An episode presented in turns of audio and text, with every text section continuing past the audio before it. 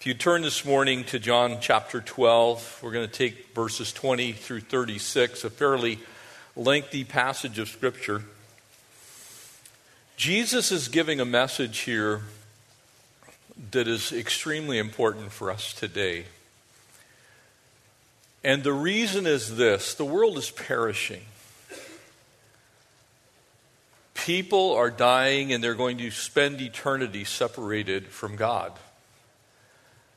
And the chief reason you've been left here is to make sure that other people get to see Jesus. And we need to take that seriously in these last days.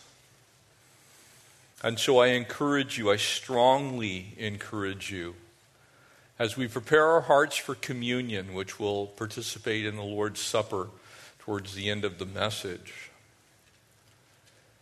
ask the Lord to give you a burden for the lost, for people that you know, people that you work with, people that you meet on the street, people that you meet in the grocery store, people that you are going to be the Jesus that they see tomorrow. You're going to be the light. You're going to be the lighthouse. The question is will you help people see Jesus. Would you pray with me? Father, we thank you for the glorious privilege of being your mouthpiece on this earth. And Lord, we pray that we would not stumble, we would not fail. Lord, that we would not uh, forsake the very high calling of helping men see Jesus, women see Jesus, the world see you, Jesus. And so, God, as we study your word, as we turn our attention to the cross, Lord, as we remember that you died for us, you paid the price so that we might spend eternity with you as we have received you by grace and through faith. Lord, speak to us now. Empower us with your word in Jesus' name. Amen.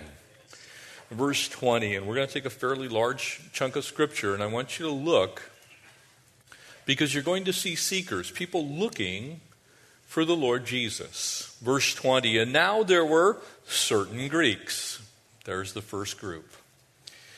Among those who came up to worship at the feast. And so they're coming uh, as, in essence, visitors to a Jewish feast. They're hanging around, uh, if you will, at a time when the Jews are celebrating Passover.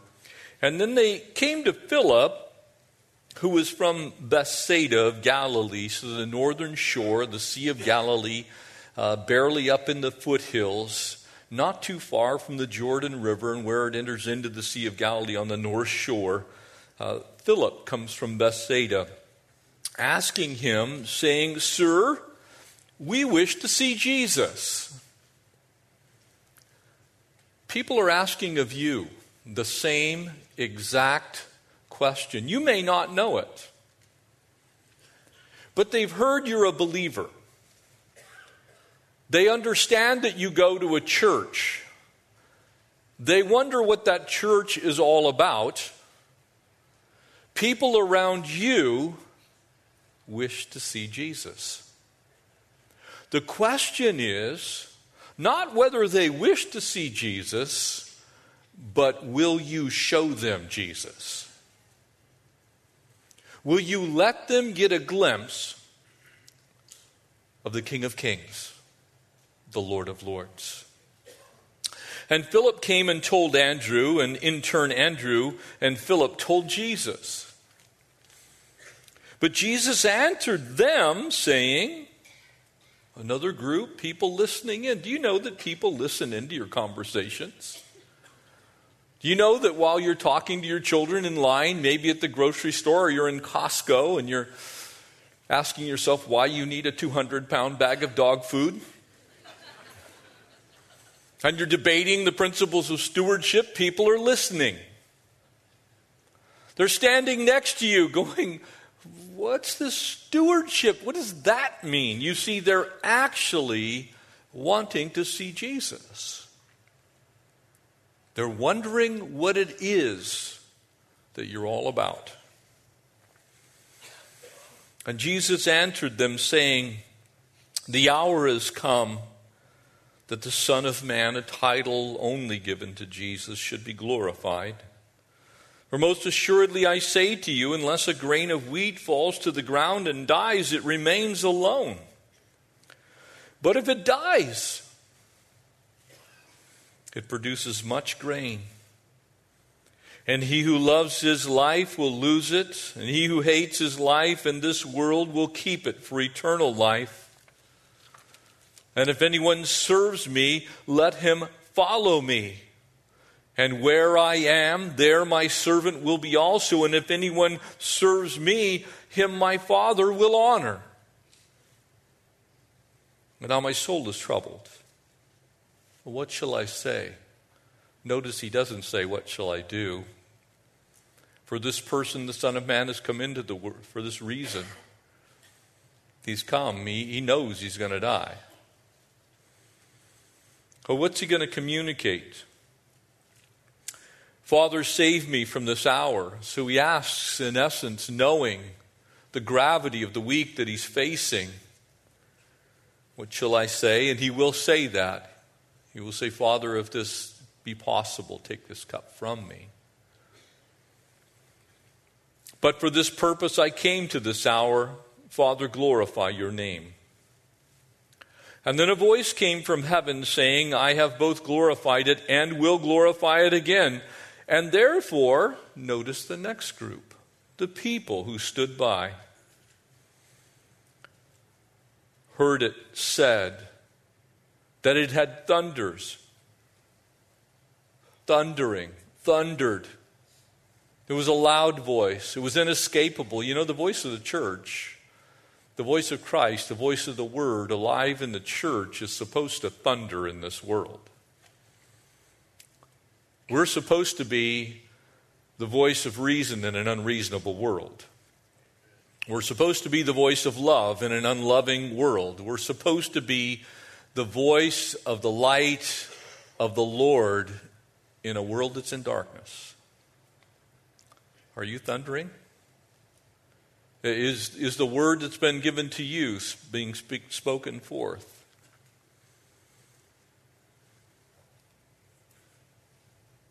And the people who stood by heard it. Notice another group. Others said, An angel has spoken to him.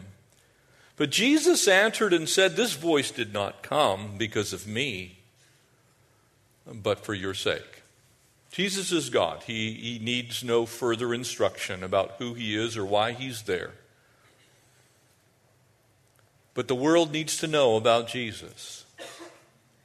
And so God the Father, speaking from heaven, speaks of his Son and says, In him I will be glorified. It's still our task, it's still our goal. We, we have been given this incredible privilege of speaking forth the beauty of God's plan, the gospel of grace.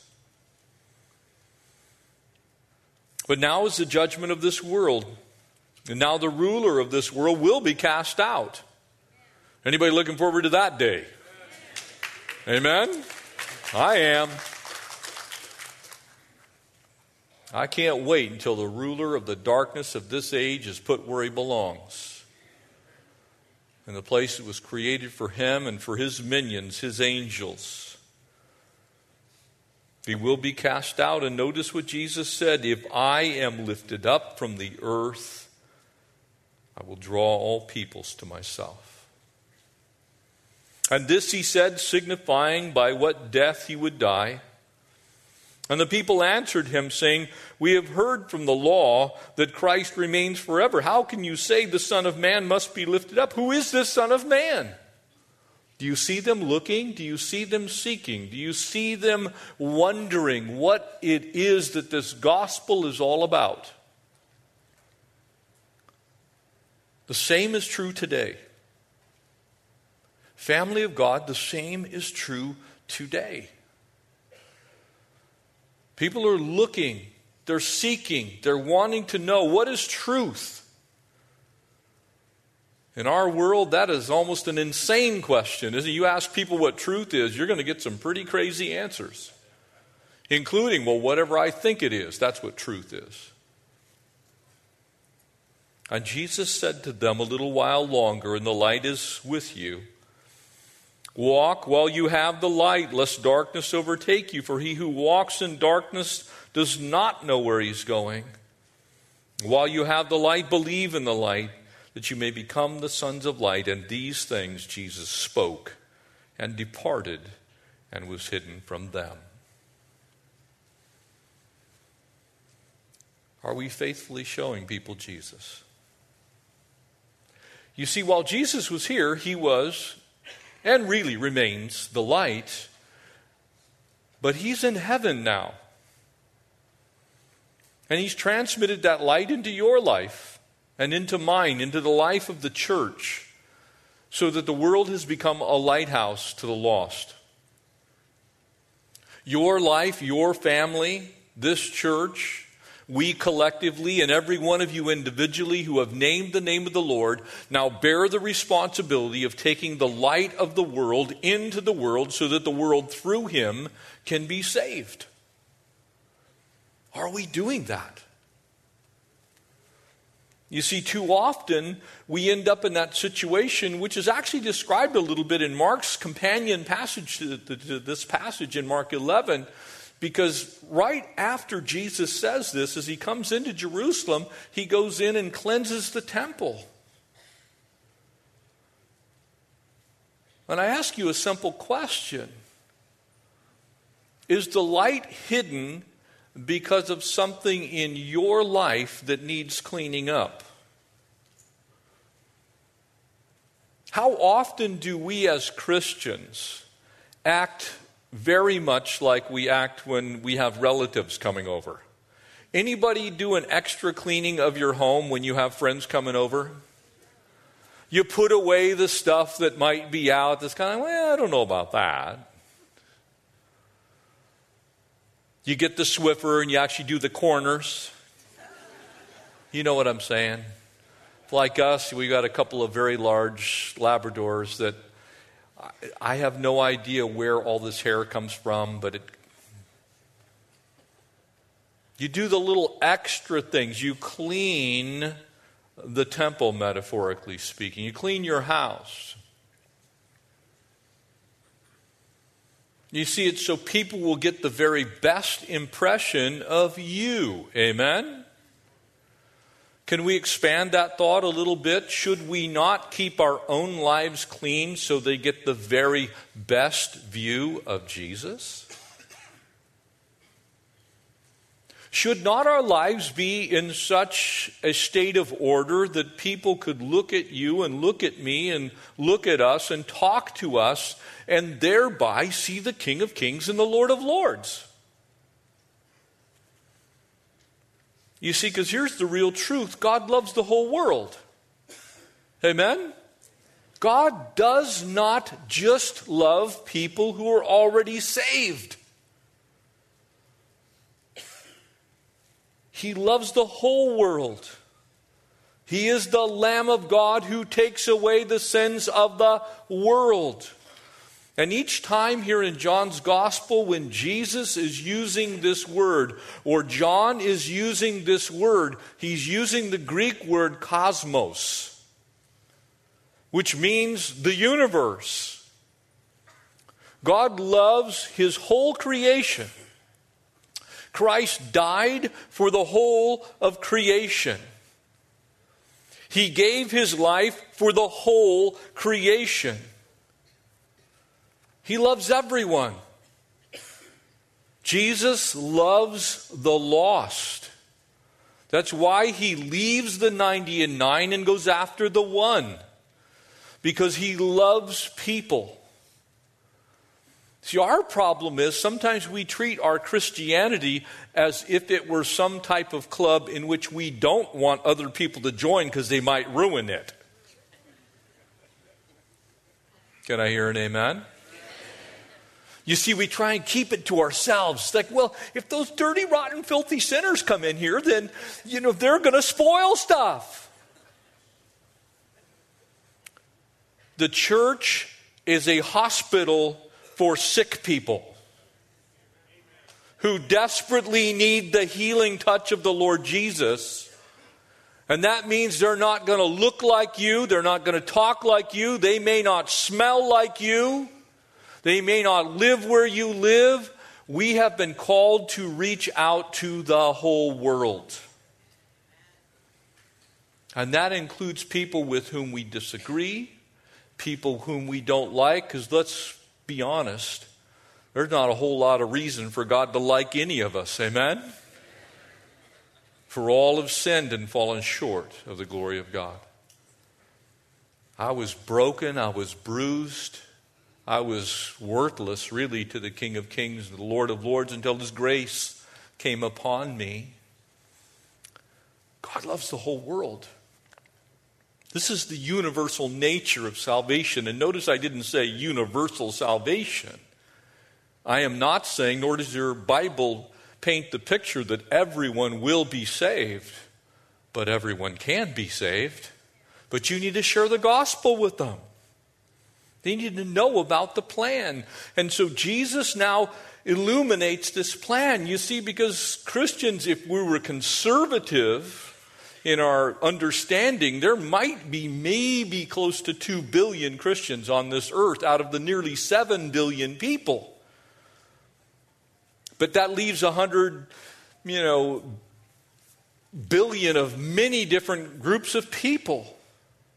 There are 1.5 billion Muslims on this earth that don't believe in the Savior Jesus because the Savior Jesus is God's own Son and they believe God has no Son. What are we doing about that? What about the, the 150 uh, million people that are on this planet that believe that somehow animals are God? You, you see, we kind of compartmentalize. And we say, well, let's deal with us because we already know the truth.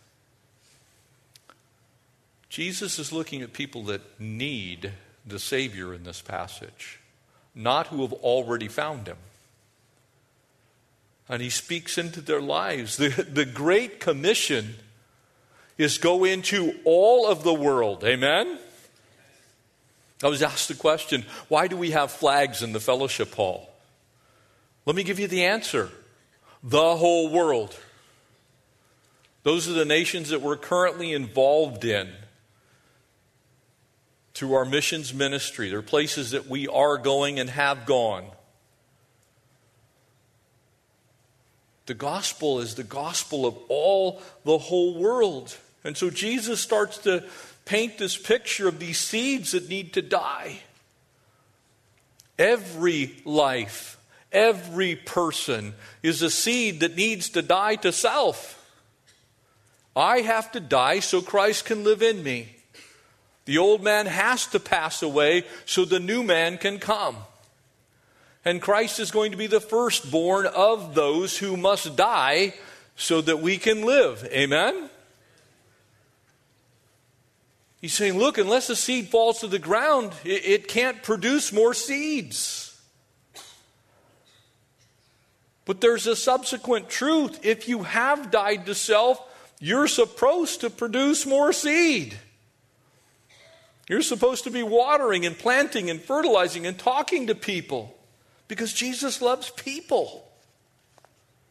We cannot let the Great Commission become the Great Omission. We can't forsake the call that's on our lives to reach out to others. And so Jesus says, Look, part of us being us is saying, I now have a new calling on my life. Every one of us in here has already, if you are a believer in Christ Jesus, and I pray and I believe that many, if not most of us are, this is meaningful because Christ died for us. We are now supposed to reciprocate by dying for Him. Dying to the old us, being the new us, having new objectives, new goals, new plans in our life. My goal is to take as many people to heaven as I possibly can. That's my goal. Because I can't take anything else but I can see to it that people get to go with me. So Jesus says, Look, who needs seeds? Well, we all do. That's why he came. That's why he's come in the first place. But you see, the problem that we have in our culture is that very often we want to be comfortable and we become not conformable. You see, we want what we want in this world because it's comfortable. We don't want people thinking we're one of those weird Christians. We don't want people thinking we're a Jesus freak. We, we don't really want to do a whole bunch of dying to ourselves. We want Jesus and we want to keep everything else too. You see, Christ did not come to make you comfortable, He came to make you conformable. The Apostle Paul, as he writes to the church at Rome, we are not to be conformed to this world. Amen? But we absolutely are to be conformed into the image of Jesus. And the question is will we take up that task with a whole heart? Can the world see Jesus in you? There's an interesting verse in Malachi 3, in verse 3, and it says this He will sit as a refiner and a purifier of silver. Speaking of the Lord, it's kind of a weird, you think about it, it's like, oh, that's weird. That seems strange. Well, let me share a little story with you while you think on that thought. A woman called the silversmith, and she was very interested in the silversmithing process. And she said, I'd like to come and sit in your studio. She didn't mention anything for the reason for the visit, but she said, I, I really don't understand how it is that you can take metal and, and turned it into something so beautiful that glistens and shines and has all of this detail. And so she watched the silversmith. He first began in front of a crucible in a very hot fire. And with a set of tongs, he took pieces of raw metal and put them inside of that crucible. And he sat there and he let it heat up. And as he explained it, he said, As I'm doing this, I have to stay with the silver while it's in the fire. I can't just walk away from it.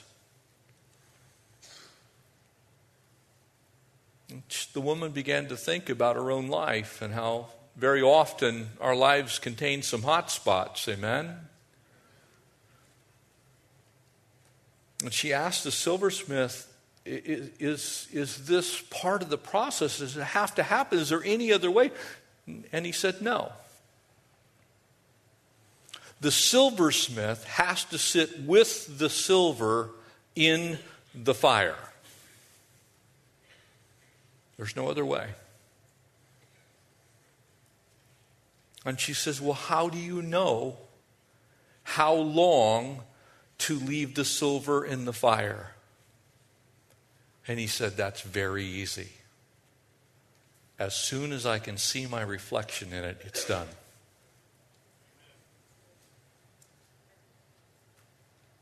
As soon as the dross is burned away, as soon as it's pure, as soon as there's nothing left but silver, and the silversmith looks into the crucible, all he sees is his own face. Can I tell you that's exactly what Jesus is doing in each of you?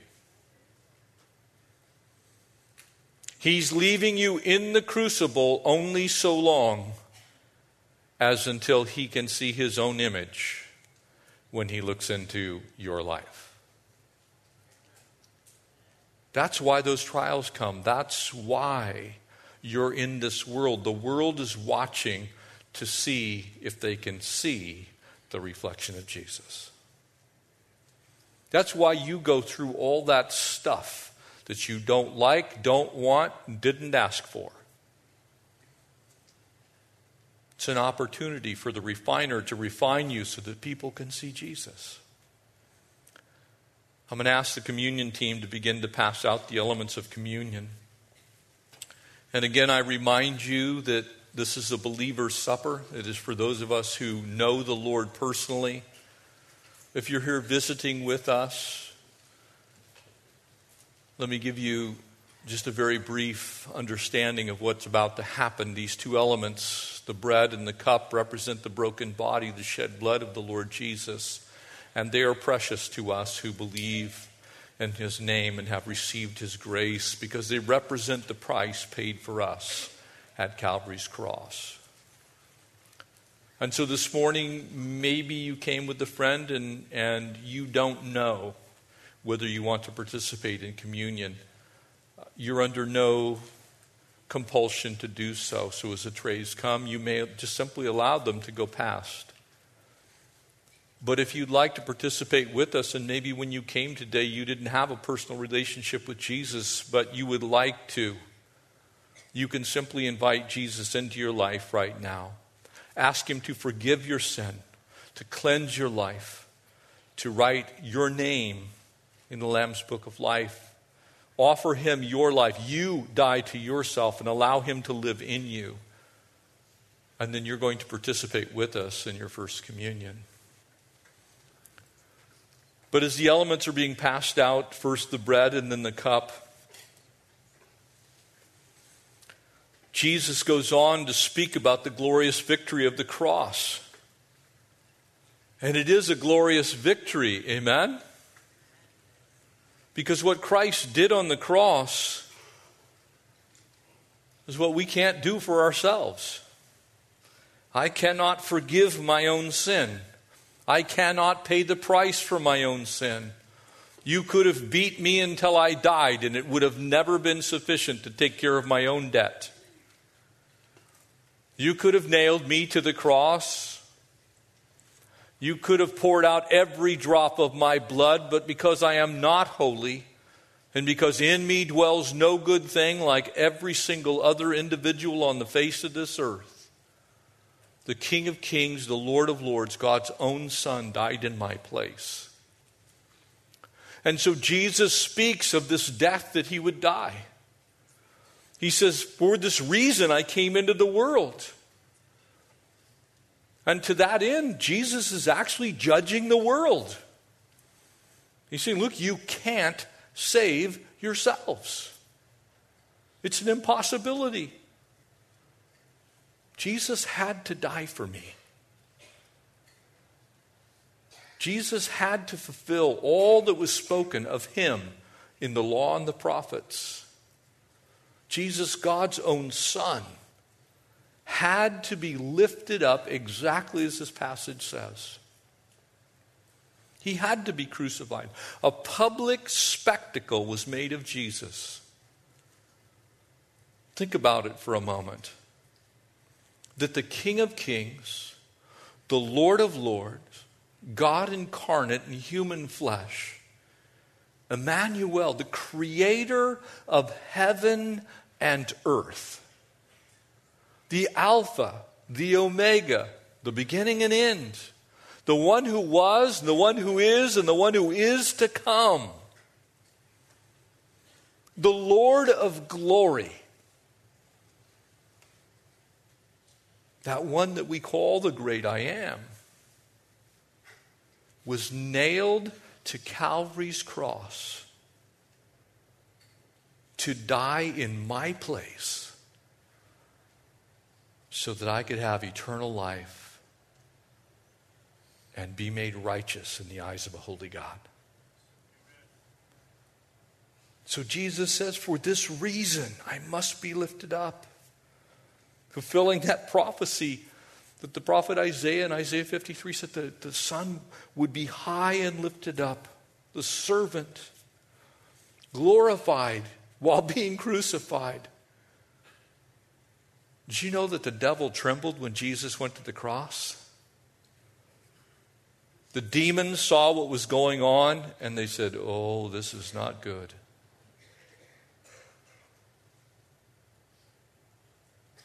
You see, because when Jesus cried out tetelestai, it is finished, what he was also saying is, You are finished. Death is defeated, swallowed up, as Paul would write to the church at Corinth in 1 Corinthians 15 death is swallowed up in victory. Mind boggling that we now have eternal life because of what Christ did on the cross for me. One day, Satan, exactly as Revelation 12 says, he's getting cast out. He's already judged. He's been weighed. He's been found wanting. And one day he's going to get what's coming. But that was made possible by Jesus being lifted up on the cross. And so Jesus says, But for this cause I came to this hour. Father, glorify your name. Father, if killing me saves them, kill Can you imagine? That's how much Christ loves you. That's how much the Lord loves you. You see, because He was drawing you to Him. You were asking the question. You, you said the same words as the Philippian jailer What must I do to be saved? The same things that Nicodemus asked How can a man be born again? Jesus said, Easy. Believe on me and believe on him who sent me, and you will be saved. Jesus didn't say, Go to church. Though prayerfully you can find Jesus in church. Jesus didn't say, do this or do that. He said, believe on me. And because we have believed and because we have received, because our lives are now hidden in Christ, that war that we were born into when you took your first breath you were a sinner who needed a Savior. And while you were graciously covered by the, the blood of Christ until you could understand what sin was, the moment you became aware, Christ began crying out to you Jeff, you need me. You can't save yourself. And so, Jesus on Calvary's cross, Jesus in the courtyard of Pilate, shined his light on this world. And so Jesus said to you and to me, Jeff, I'm going to leave, but I want you to shine my light. I want people to be able to look into the crucible of your life when you're going through the fiery tests, the trials, when that temptation, Jeff, comes to you. I want you to show them me. I want you to reflect me. And to make that possible, Jesus said, This is my body which is broken for you. And as often as you eat of it, do so in remembrance of me. Father, we thank you for sending Jesus into this world. And we pray now as we receive the bread. Lord Jesus, thank you that you died in my place, in our places. And we receive this bread with gladness, Lord. It is manna from heaven, it is new life. We bless your name. We remember you, Jesus, as we partake together. Let's partake together.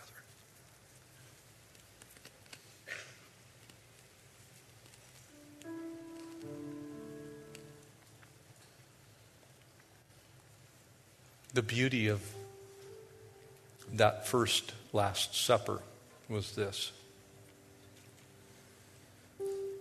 Jesus had to be beaten, he had to be bruised. As Isaiah said, the chastisement for our peace was placed upon him. There was a point to all of it. But as he took that cup after supper, as he first himself drank from it, imagine as Jesus is holding that cup, and that most of the people had a, at least an understanding, if we're not fully Jewish, Oh, they understood what the law could do, the law could condemn. They understood that every one of them in that room were guilty. And so Jesus takes the cup and he says, This cup is a new covenant. And what he was saying was, it's not like the old covenant, it's a covenant in my blood shed for the actual remission of sin. You see, the Jews knew atonement. Atonement means covering. Remission means removal. Stain gone. Blemish done away with. Sin removed from God's sight. You see, it's no longer covered, it's actually gone. Your sin's gone. Jesus said, This cup is a new covenant in my blood, shed for the remission of sin. And as often as you drink from it, you do show forth the Lord's glory until he comes. Let's partake together.